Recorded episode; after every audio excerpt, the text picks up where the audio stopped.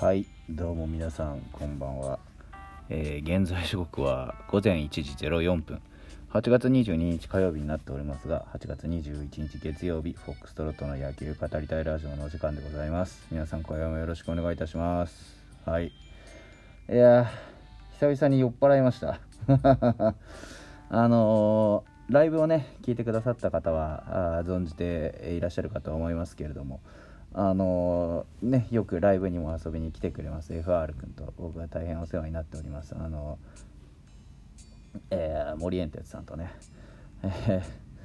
そんなね量は飲んでないんですけどね。あの秋葉原の新世界というね、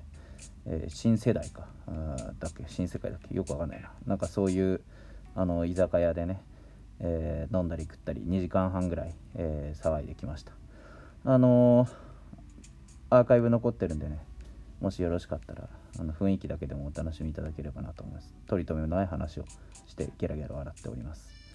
であの本当ね今あの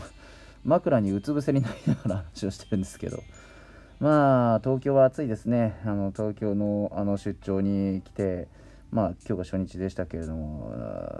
割とぐったりしております。札幌も暑いんですけどやっぱ暑さの質が違うよな。こうまとわりつくようなじっとりとした暑さ。非常にあの 体調に影響があります。しっかりとね、えー体を休めていきたいなというふうに思っております。明日もあのね特に何かあるわけじゃないんですけどあの日々のね生活を頑張りましょう皆さん。はい。残暑がね厳しい中ですけどお盆を越したらね北海道は涼しくなるんですよ普通は。なんですけど北海道も結構実は暑くてねうん全然お盆越しても涼しくなんねえじゃんっていう感じなんですけどね、うん、全国的に、まあ、暑さねかなり異常な状況が続いているのでね、まあ体調にはぜひ皆さん気をつけていきましょうという話でございました。でまあファイターズなんですけどね。はい。えー、うん。何を話せばいいですか？もうねうんあの今ファイターズは非常にこう過渡期じゃないですか。何やったって来年への布石っていう中でね1軍2軍総力を上げてやっぱり成長を促しているわけです。あ首が出てしまいました。あの1軍2軍ね総力を上げてやっぱりこう成長を促してるわけですよ。特にやっぱり1軍にずっと出ているメンツはねあの替えが利かないメンツとして来年以降も中核でやってくれないと困ると。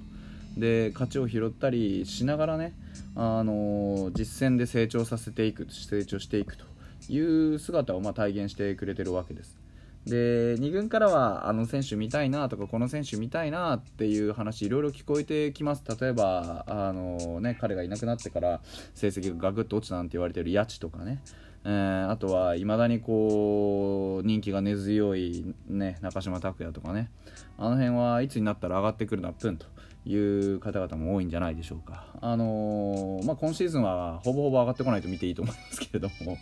まあ、なんでかっていうと結局ベテランの力が必要になるタイミングではないからですね。うん、あの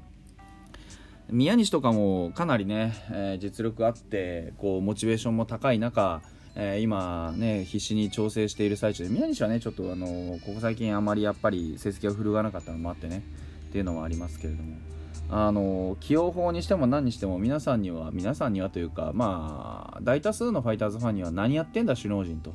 いうふうに見えてんじゃないかなと思うんですけれども。まああの冷静になって考えてみていただければですよ。あの優勝とか A クラスとか言いながらもねゲーム差を見たら、まあ、よほどのことがない限りひっくり返りませんよ。実質終戦してるのと同じです。そんな中でねあのやるべきこと特にファイターズにおいてはねあのまあこれはずっと以前からそうですけれども目先の一生をね絶対石にかじりついてでも取りに行くっていうことよりもそのね今行っている試合の中にあるいろんな経験値っていうのを、まあ、あの選手にやはり乗り越えてもらうべきハードルとしてねどういうふうに利用していくか、まあ、未来の5勝を取ると私はよく言うわけですけれどもねそういう試合がいかにできるかってことを考えているわけです。ですから先日のバファローズ3連戦、まあ、非常に惜しい試合が続きましたけれども中軸を組み替えたりとかねあのそういうことはしませんでしたよね。うん。これは何でかっていうとやはりそういう経験値ですよね。あの今回バファローズ戦で出したていうか、まあ、ここ最近固定されつつあるこの中軸を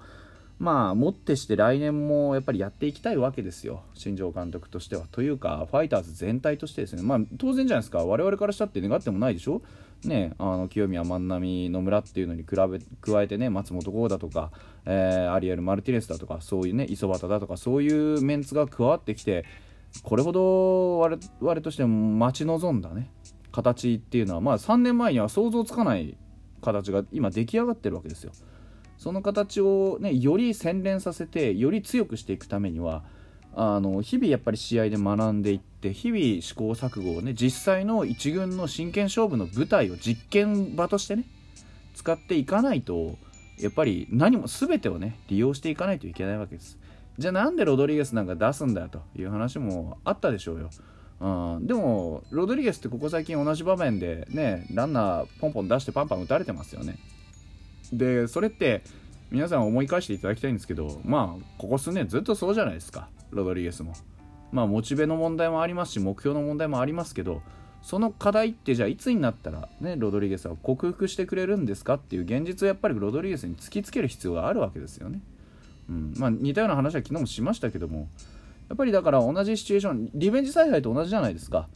ねあのー、例えば抑えがね、まあ、田中正義だけじゃなくてこれまでもそうだった。抑えだとか先発だとか、あのー、バッターとか、ね、野手だとかが何かミスをした時に同じシチュエーションを与えてあげてそれを乗り越えさせるという、まあ、同じですよね、うん、そう同じ起用なんだと思うんですよ僕も。うん、ですからなんでそんなにロドリゲスだけがね、あのー、采配で負けてる采配で負けてるって言われるのかと。正直な話を申し上げますとね5連勝しましたけどももう5連勝したところでこのゲーム差じゃないですかはっきり言って、うん、そんな中でね10連勝20連勝なんてことはまあまあできないわけですよ。現実問題として。ただまあこの3連戦1個ぐらい取ってもよかったんじゃないかっていう話はありますけれどもでも逆にこういうねあのー、首位の強さというか何が足りないのかとかそういったものはやっぱり現実問題身に浴びてみないとわからないわけですよ。データだとかね指導だとか教えてあげることはできるかもしれない知識としてね。でも実際に実感しないとわからないんですね。小さなミスが勝負を分ける。ねあの盤石のリリーフ陣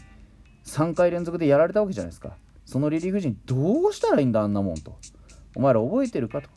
あの時あのイニングあの1球それを打つためにお前らどうするべきだったんだとかっていうのって現実に見たビジョンがないとダメじゃないですか、うん、頭の中でどんなに想像したって百聞は一見にしかずなんですよ。でそういう意味では貴重な一見をねまあ負けをね悔しい悔しい負けをね悔しい引き分けをねどんどんどんどん積み重ねていって一生の価値を高めていくというかね。今度例えばオリックスと当たる時に似たような展開から1点取って勝ったらこの時のね3試合のね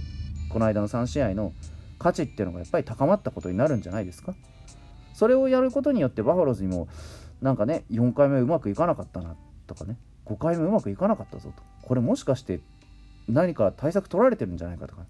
そういう疑心暗鬼が生まれたりするわけですよ。そういうことを切磋琢磨と呼んでねその切磋琢磨を繰り返していってやはりこうプロ野球はね成り立っているわけですから。うん、ああすれば勝てたこうすれば勝てたなんてのは、まあ、ぶっちゃけね首脳陣だって分かってるんですよ。でもそれが選手の中にやはりこう蓄積されていかないと意味がないわけじゃないですか。僕ずっと言っていますよね。義打義飛、えー、進塁打そういったところがきちんとできてないチームは勝てないよと。でそれが半年経ってもどうにもなってないのはどういうことなのってコーチ陣の話もしましたけど。でもコーチ陣もまあもちろんそうね悪悪いっていう言い方あんま良くないんですけどコーチ陣にも問題あるかもしれないですけどなんぼやったってそこにこう技術だとか意識とかがついてこないやっぱり実際の選手たちにも問題があるわけね。それをやはりこう指示を出してやらせるんじゃなくてねあの自分たちの頭で考えて野球やっていくようにしないと今ファイターズにはね例えばかつての大谷翔平とかかつてのダルビッシュ有とか、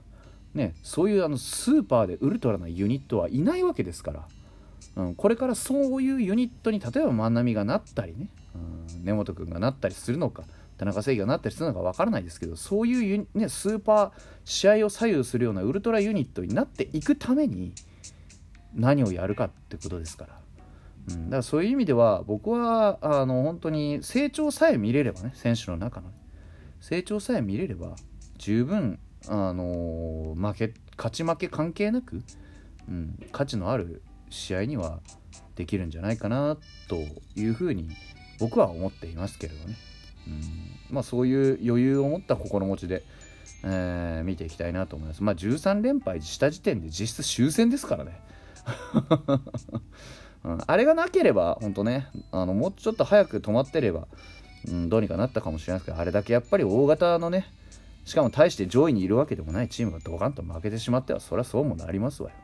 経験値を積んでね、来年に向かってしっかりと伸びる余地をね、作って畑を耕しておきましょうという話でございます。なのでね、あのー、また明日からもカードありますけれども、しっかりと頑張ってね、あのー、一生でも多くもぎ取っていく、そういう試合ができる、中身の濃いね、何かを経験をね、えー、積み重ねていってくれればというふうに思っております。はい。